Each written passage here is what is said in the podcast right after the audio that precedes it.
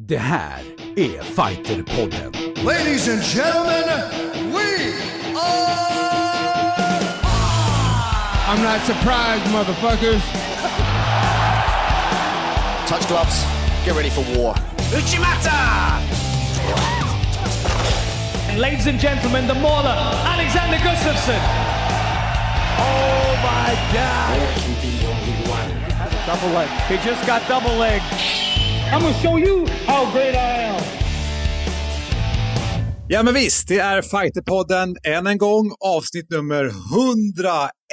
Idag när vi spelar in så är det onsdagen den 5 maj. Jag heter Morten Söderström, där är Elin Blad, tjena. Hej Morten.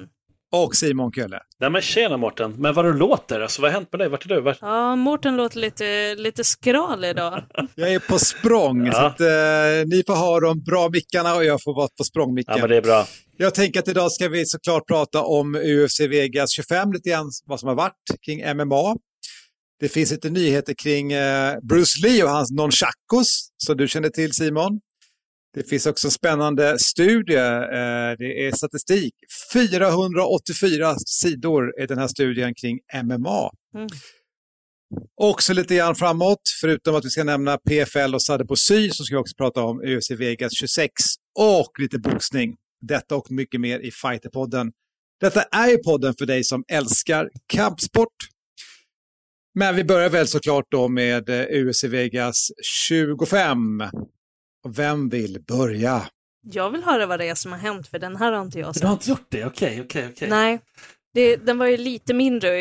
Jag höll fortfarande på liksom att rida den här höga vågen efter att ha sett den senaste stora galan 261 som var fantastisk. Så jag var inte jättesugen på att titta. För på förhand tyckte jag inte att matcherna såg så himla intressanta ut. Men jag tänker att ni kan ju få bevisa mig fel nu i efterhand. Ja, alltså, ibland är det ju verkligen så att de här mindre galerna som nästan ingen tror kommer bli skitbra är jäkligt bra. Alltså, nu vet jag inte om jag kan säga att hela den här galan var suverän. Men den hade några liksom rejäla toppar.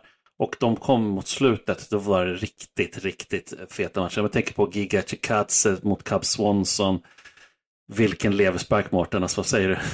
Ja, jag menar Cub Swanson, alltså tuff kille, men känns det som att han är ju verkligen på sista varvet. Eller kanske så var det. Är inte han ganska gammal nu?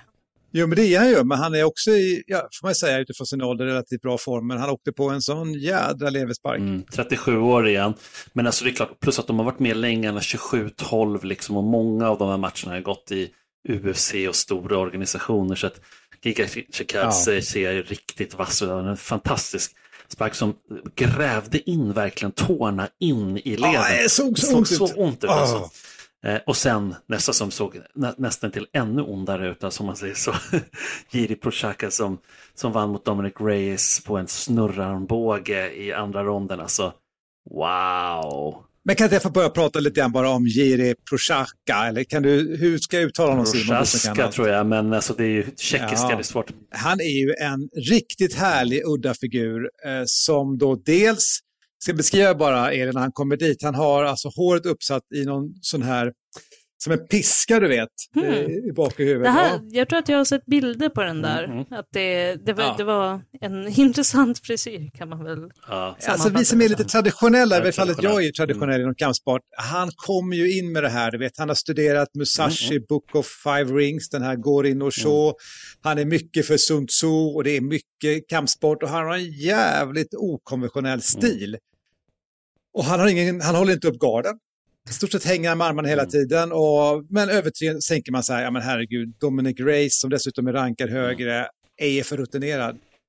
Men hur många träffar Dominic än fick in så är ju Procházka, alltså han bara går framåt, och lyckas till slut sätta en sån jädra spinning back elbow. Och bara så här, det var inte oväntat. Det var det som var liksom, nu är jag mogen för UFC, säger han. Är det här liksom hans genombrottsmatch? Det kan man säga. Han har ju bara gått liksom 2 UFC, men han har ju slagit Vadim Nemkov som är Bellators champ. Och han har mött Kalle Albrektsson, bland annat slagit honom. Han är liksom, han har varit uppe väldigt högt i Japan. Han fick ett erbjudande för ett länge sedan att gå i UFC. De tyckte han var redig, men han har 28-3 rekord nu liksom. Så att det är så här... Och han tackade nej. Han kände sig inte redo. Han vill komma in när han kan bli champ. Och det känner han att han kan bli nu. Shit, det är inte många som gör en sån grej. Att tacka nej när UFC kommer att be att. Men om man har kontrakt med Rizin och går stora matcher i Japan och allting. Och tjänar ändå hyfsat med pengar. Nu sa han att nu hade han fått någon stor bonus. Och skulle han gått ut. Han är en sån här udda figur liksom. Traditionell men också lite så här weird. Då har han sagt att han ska köpa en lyxbil och krascha den. Det är han. Va? Han är så konstig. Är det för att han försöker vara som light heavyweight champion? Jag tror att han skämtar. Han verkar jäkligt mycket humor och framförallt han säger om igen att han är väldigt ödmjuk och liksom så här, om ni känner att jag är redo så då ser det som en stor ära liksom att gå titelmatch som sin nästa match. Jag tror att jag kan slå. Jag gillar inte att möta Jan Blaović för han är min granne. Polen då är nära. Men om jag måste så kommer jag möta honom och försöka slå honom liksom. Men vad surt det måste vara för Reyes och förlora den här matchen. Det pratade vi om förra veckan att det här är ju lite do or die för honom. Kommer han komma tillbaka? Han säger att han ska komma tillbaka. Han var så medvetslös att han var medvetslös. De fick bära ut honom i ringen fortfarande, eller buren fortfarande medvetslös. Så det var lång medvetslöshet för hans del. En rejäl liksom, hjärnskakning. Så att, men han säger att vi ses igen och det här är liksom vad vi signar upp för och det är liksom så och, men alltså, 2 knockar i rad och sen så innan det förlorade han ju väldigt tajt och för sig mot John Jones. Alltså, det är svårt. 3 förluster i rad efter att ha vunnit 12 och sett så bra ut. Det är jättesvårt. Alltså mentalt är det säkert jättesvårt. Alltså rent kroppsligt så kan det ju vara tufft att komma tillbaka efter en, om han var så medvetslös så kan det ju vara liksom en lång väg tillbaka, men mentalt som du säger gått liksom obesegrad länge och sen bara gå på mina efter mina. Det är tufft, väldigt tufft.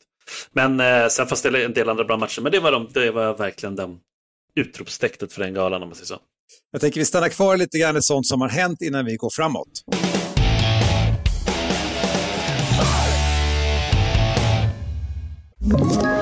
Ett poddtips från Podplay. I Fallen jag aldrig glömmer djupdyker Hasse Aro i arbetet bakom några av Sveriges mest uppseendeväckande brottsutredningar. Går vi in med hemlig telefonavlyssning och då upplever vi att vi får en total förändring av hans beteende. Vad är det som händer nu? Vem är det som läcker? Och så säger han att jag är kriminell, jag har varit kriminell i hela mitt liv. Men att mörda ett barn, där går min gräns. Nya säsongen av Fallen jag aldrig glömmer på Podplay.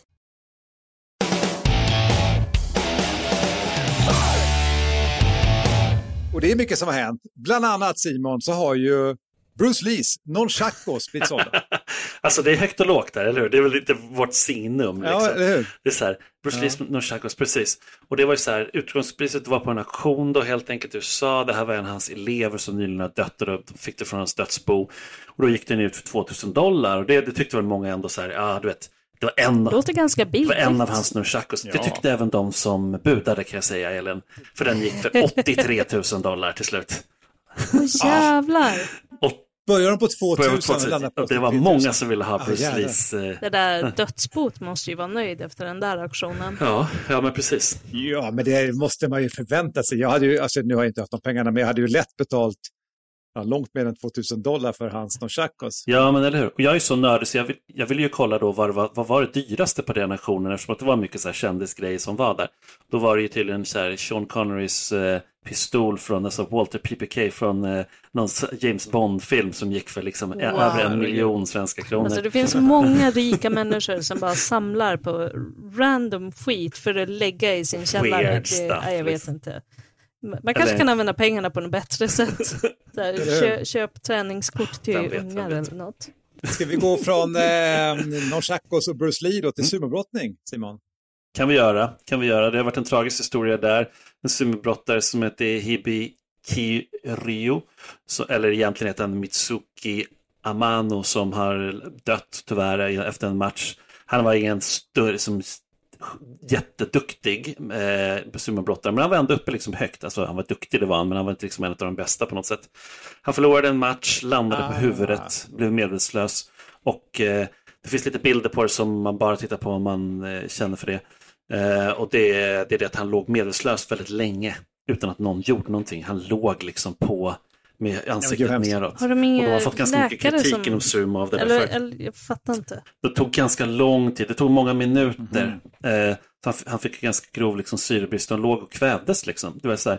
Så att han hamnade i på sjukhus och låg där ganska länge. Liksom, kom, men tyvärr så klarade han inte det helt enkelt. Då sa han det. Det kan ha varit det här att... Liksom, nacken fick stryk huvudet, men också det här att han låg för att tänka på att de här det där måste ju vara en jättestor skandal liksom inom sumovärlden att det där ens tillåts hända att inte jag vet inte, det låter helt osannolikt. Jag tänker bara, skulle en sån sak hända här i Sverige så skulle ju den idrotten få så jävla mycket skit väldigt, väldigt fort.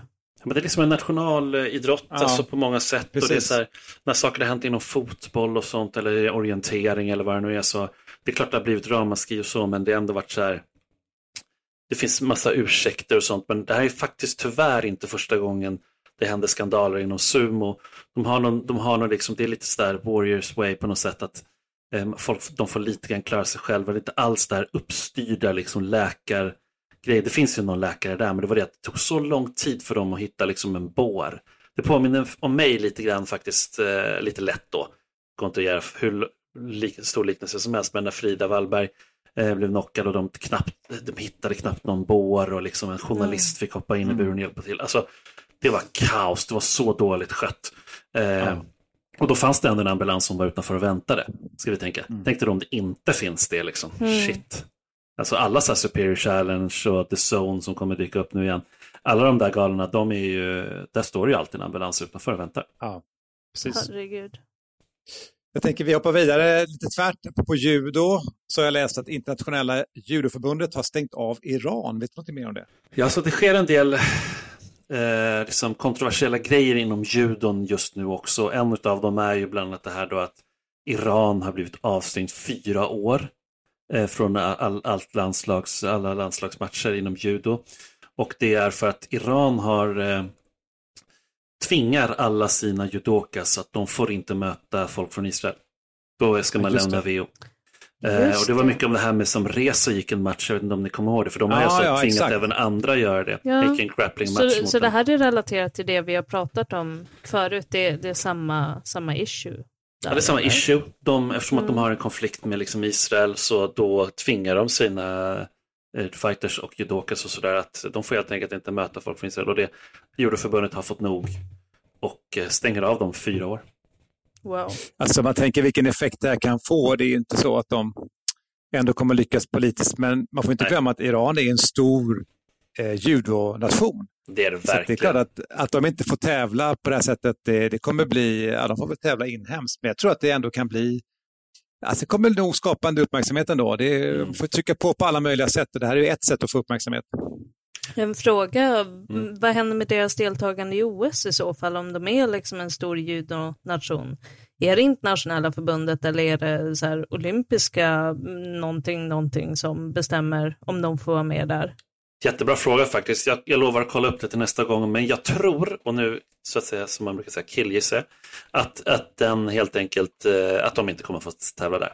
För det är det som verkligen känns. VM har precis varit och sådär, så att jag tror att det kommer vara att det kommer bli så att de inte får tävla där.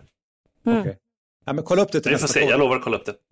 Det är flera djur. Jag får bara säga det för att jag vill bara säga det, vet att vi har mycket annat att prata om. Jag ska säga det en till grej som har hänt inom judon som jag vill hijacka och säga här nu, och det är att det är 7-åring som ligger i koma och...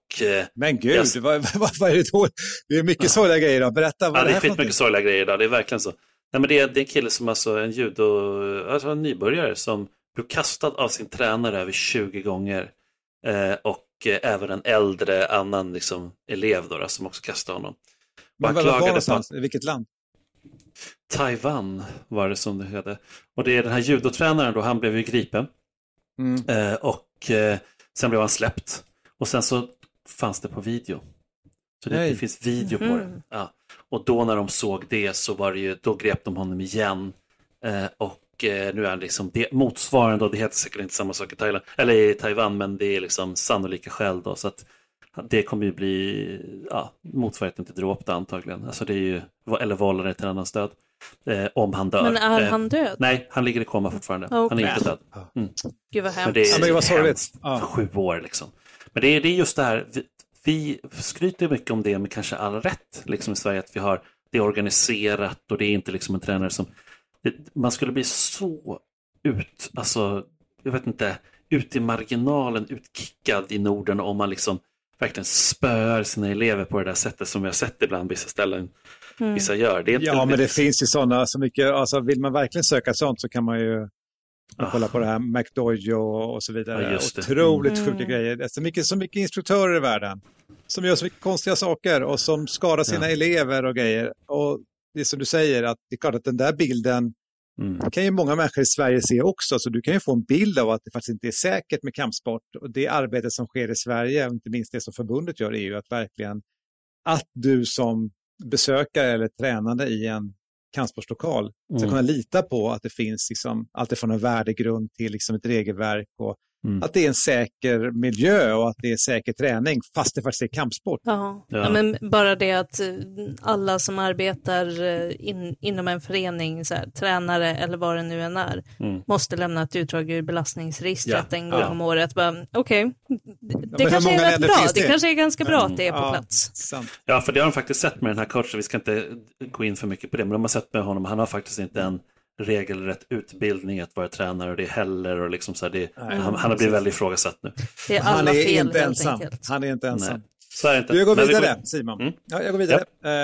Det har kommit en studie kring MMA, den här 484-sidiga studien. Kan du bara... Har du läst alla de 484 sidor? Om du frågar mig. Nej, jag har faktiskt inte läst alla 484 sidor, men jag har bläddrat igenom dem och tittat efter liksom intressanta grejer. Dels för att jag håller på med min bok. Den ska ju liksom revampas och uppdateras och komma som ljudbok. Fick jag lite reklam där också för den. Det kommer jag säkert göra mer reklam för sen. Men den i alla fall, då vill jag titta på det. Vad är det som har gjorts och vad är det som har sagts och sådär. Det är alltså UFCs alltså Performance Institute som har kommit med den här. Och den handlar om åren 2017 till 2019. Och fokuset från början var att samla statistik kring hjärnskakningar. Senaste gjorde en hjärnskaksundersökning var ju liksom, om jag minns rätt, 2001 till 2005 eller något sådär, någonting där. Så det börjar bli liksom dags att göra det och fokusera på UFC och sådär. Men i samma veva då så kommer det väldigt mycket annan intressant statistik då. Jag kan ju dra bara några få grejer här som jag tyckte var liksom spännande, och det är det att fighters som slår och sparkar mer än sin motståndare vinner oftare än den som gör färre gånger. Hänger ni med? Men är inte det helt självklart? Så här, fighters som slår och sparkar oftare än sin motståndare, även då om man missar helt enkelt, så är det att den vinner oftare än den som gör färre tekniker. Stående.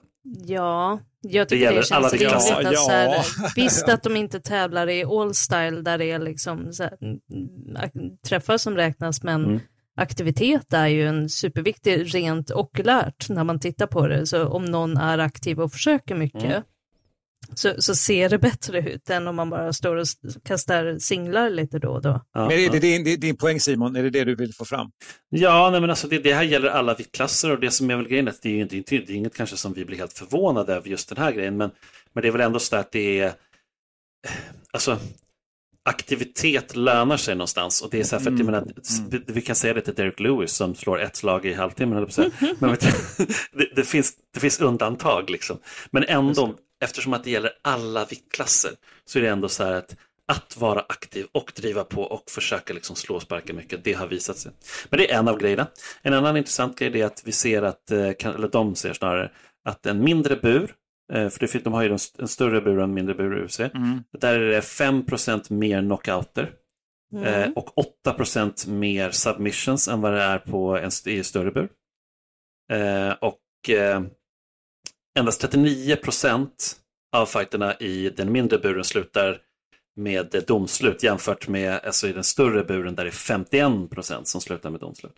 Det är intressant. Jag menar, både du och jag har kommenterat genom åren, och jag tror att det där är ju, utan att ha den statistiken, uppfattningen jag har haft, att jag ska säga, lite så här, it goes without saying. Är det en mindre bur så gör det samtidigt att du snabbare, alltså det blir mer närkontakt, du har mindre möjlighet att kunna ha distans till din motståndare, och du hamnar kanske mer mot burväg och så vidare, och det skulle automatiskt göra att det faktiskt blir mer avslut. Ja, det men för de som har en stil som är liksom lite stakande och lite mer press, så blir det ju otroligt mycket mer effektivt i en mindre bur. Så är det ju.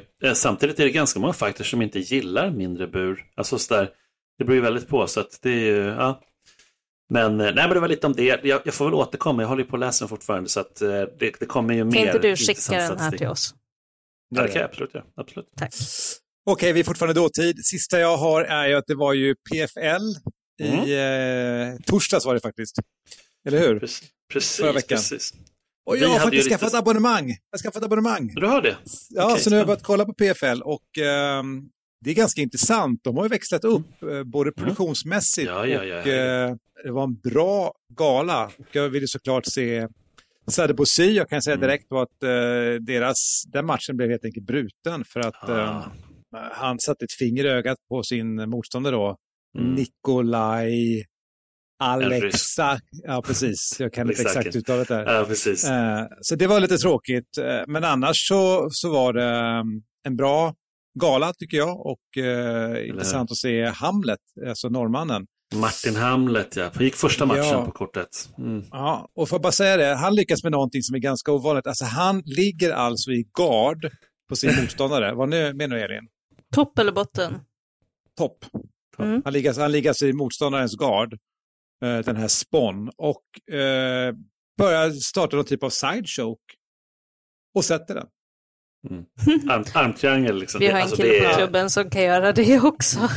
Men det är så här. Så det... ingen bara, han är nej, inte alltså, jag menar inte att det inte är något speciellt. Jag menar bara att jag har sett det hända. Jag vet att det händer. Det går hända, men suger när det händer. För man tror bara, jag har dem i gard. Det är inga problem. Nej, kommer inte kunna göra någonting härifrån. Ja, men han spånade som låg under där. Men han är så jävla stark, Hamlet. Jävla muskulös. Vilket monster han är.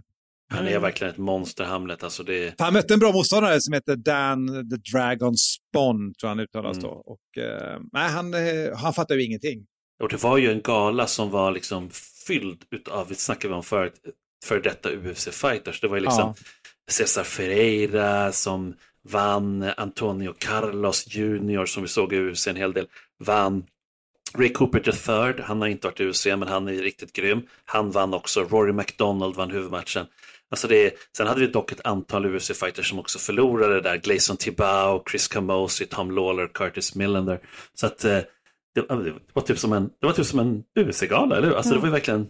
Den var riktigt bra. Alltså PFL är bra, verkligen. Sen är ju grejen att det är så mycket pengar. Alltså totalt är det ju $10 miljoner i potten. Så att för varje, så att säga...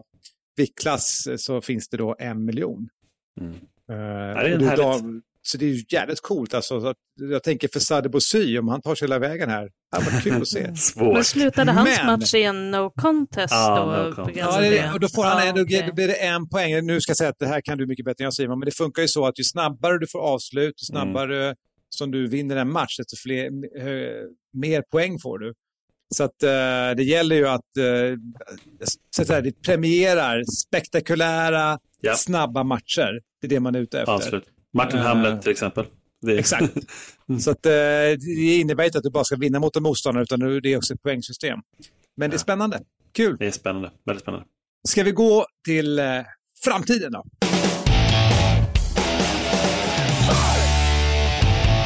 Om vi ska ta och se lite grann framåt då. Ska vi börja bara med UFC Vegas 26? Vad tycker du om den galan, Simon?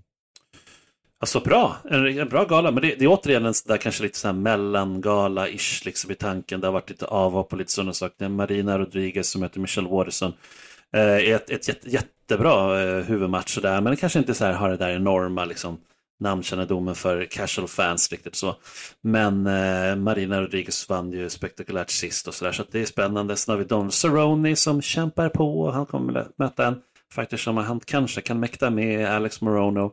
Neil Magny kommer möta Jeff Neal, och det är typ, de är ju så jäkla lika de två i sin stil, så att det blir tufft. Men återigen, det är inte de här jättespektakulära fighterna tyvärr. Var det inte lite snack om att Emil Meek skulle hoppa in mot Cerrone där? Han ville väl det. Han ofta liksom så att sticker ut hakan ju. Ja, vad synd att det inte blev den. Det hade ju varit kul att få se honom igen. Verkligen, han är rolig, men han har haft svårt ändå i UFC. Men det, det har varit lite svajigt, men det kanske går bättre nu. Ja, vi får hoppas det, vi får hoppas det. Sen är det också en boxningsskala i helgen om man tycker om boxning. Ja, men det är det ju verkligen. Nu är inte Filip med oss som är vår boxningsexpert, men jag kan ju bara nämna kort, alltså det är ju Canelo, alltså Saul Alvarez som han heter egentligen, som han är 55-1-2 i rekord. Så ja, det är alltså verkligen så sjukt. Sjukt rekord verkligen, 30 bast. Han kommer möta en riktigt vass up-and-comer som heter Billy Joe Saunders som har 30-0 i rekord. Mm. Så att det är en stor match. Filip snackade väl om det, att det är den största matchen i år. Det kan nog mycket väl vara så inom boxningen. Och det är ju en mängd olika bälten som står på spel. Det är World Boxing Council, World Super Middle Title, det är World Boxing, alltså VBA World Super Middle Title, det är, alltså det är 1, 2, 3, 4, 5 titlar. Ja, ni vet ju det här, vi har visat på titlarna. Svårt att hålla reda på. Ja, men det var jäkla boxare. Kom det jättejobbigt för annonsen sen när han ska läsa upp vem som har vunnit alla de här titlarna? Ja, men exakt. Men ändå, det är häftigt alltså. Det är en riktigt tuff match som många tror ju såklart på Canelo som alltid, eftersom att han är så jäkla bra. Men 30-0, man underskattar inte en sån person. Nej. Ja, men någonting mer som har hänt i boxningsvärlden, det är ju Thriller, den här organisationen som alltså visade Ben Askren mot Jake Paul. De har alltså gått ut, och det här är lite löjeväckande, så jag är ledsen att säga det, men de har gått ut, nu ska de vara stenhårda mot alla som fullstreamar. Och inte bara de som lägger upp streams på galorna, utan även de som tittar. Och därför har de gått ut och sagt att de kommer jaga dem, vi kommer hitta alla oavsett vart de gömmer sig, och det kommer vara enorma böter. Så att då har de så här gått ut med att man kan få till en benådningsperiod. Om man går in själv och betalar de här 40 eller 50 dollarna eller vad det är, då, innan de jagar, då kan man få slippa det. Då kommer man inte få sitt straff sen. It won't happen, it just won't happen. Och det faktum att jag betalar, så vet ju alla att jag har fulstreamat. Ja, dels det, men då det är benådning då. Så att det är så här, då... Ja, men, och de menar att det är minst 2 miljoner. Ja, men det är kanske minst 2 miljoner. Men det är så tyvärr, det är väldigt stort. Och det är jättesvårt. Och framförallt då också när dagen efter så kommer matcherna på YouTube liksom. Så att, nej, jag vet inte, då stänger ni YouTube då. Eller vad då liksom. Det är svårt, det är svårt. Nej, den är svår faktiskt. Samtidigt är det ett problem, UFC kör ju jättehårt mot illegal streaming just nu också. Men det är svårt, alltså riktigt svårt. Men det var väl lite det om boxning. Sen i MMA händer det ju alltid massa saker. Och där kommer vi faktiskt få se en tuff, bland annat boxare, men en väldigt duktig grappler om inte annat, Fernando Gonzalez. Återvända för 3 år, signat på för Brave. Så det blir riktigt kul att se honom igen faktiskt. Det är ju alltså 3 år lång tid, Elin. Vad säger du? Möta en tuff, obesegrad kille också. Jag sitter och försöker tänka om jag kommer ihåg Fernando Gonzalez, för det har gått så lång tid. Men ja, det är väl bara att hoppas att han har gjort sin träning och är taggad på att komma igång igen. Ja, men verkligen. Ja, man har varit skadad, han har haft mycket otur liksom och sådär. Och så han tävlade ju bland annat i Superior Challenge. Gjorde bra ifrån sig där. Och där kommer vi också få se Håkon Foss. Han kommer ju gå bli titelmatch det där.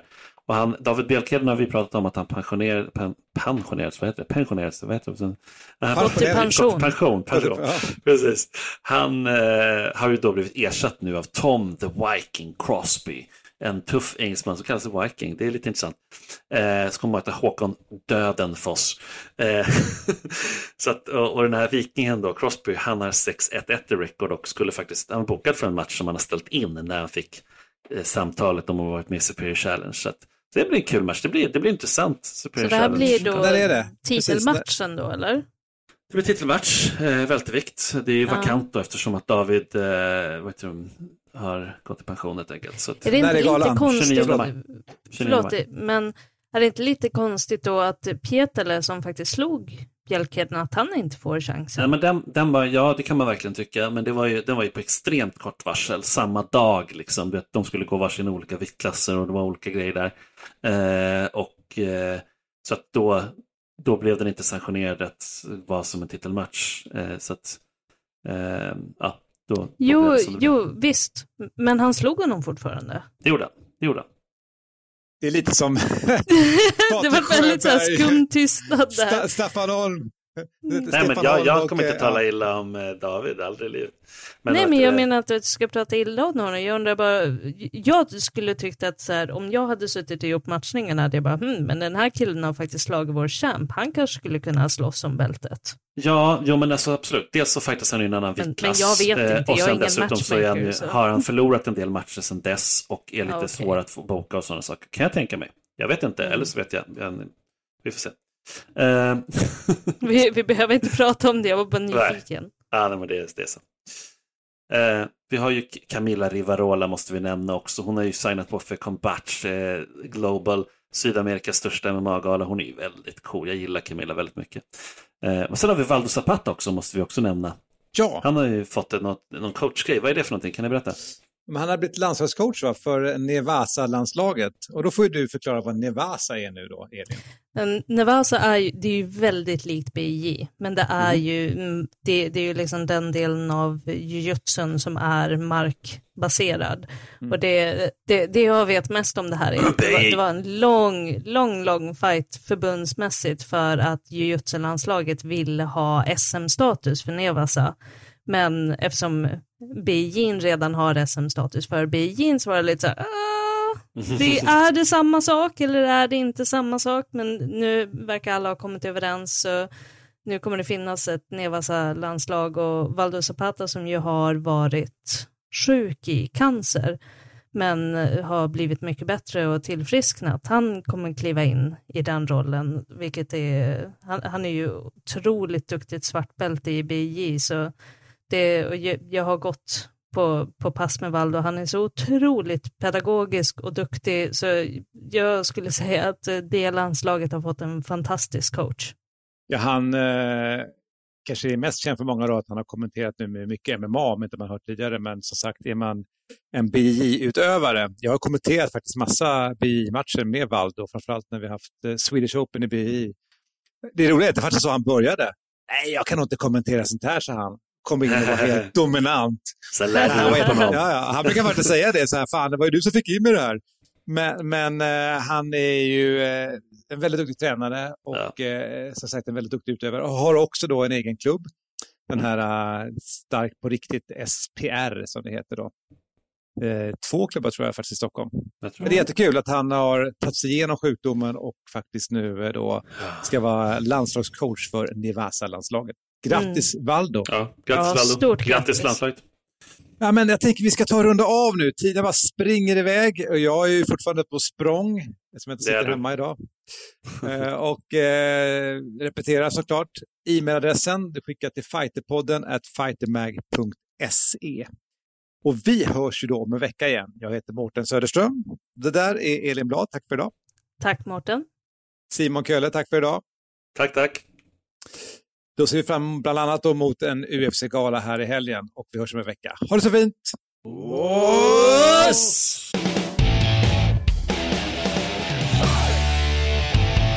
Fighterpodden produceras av Subamedia för Radioplay.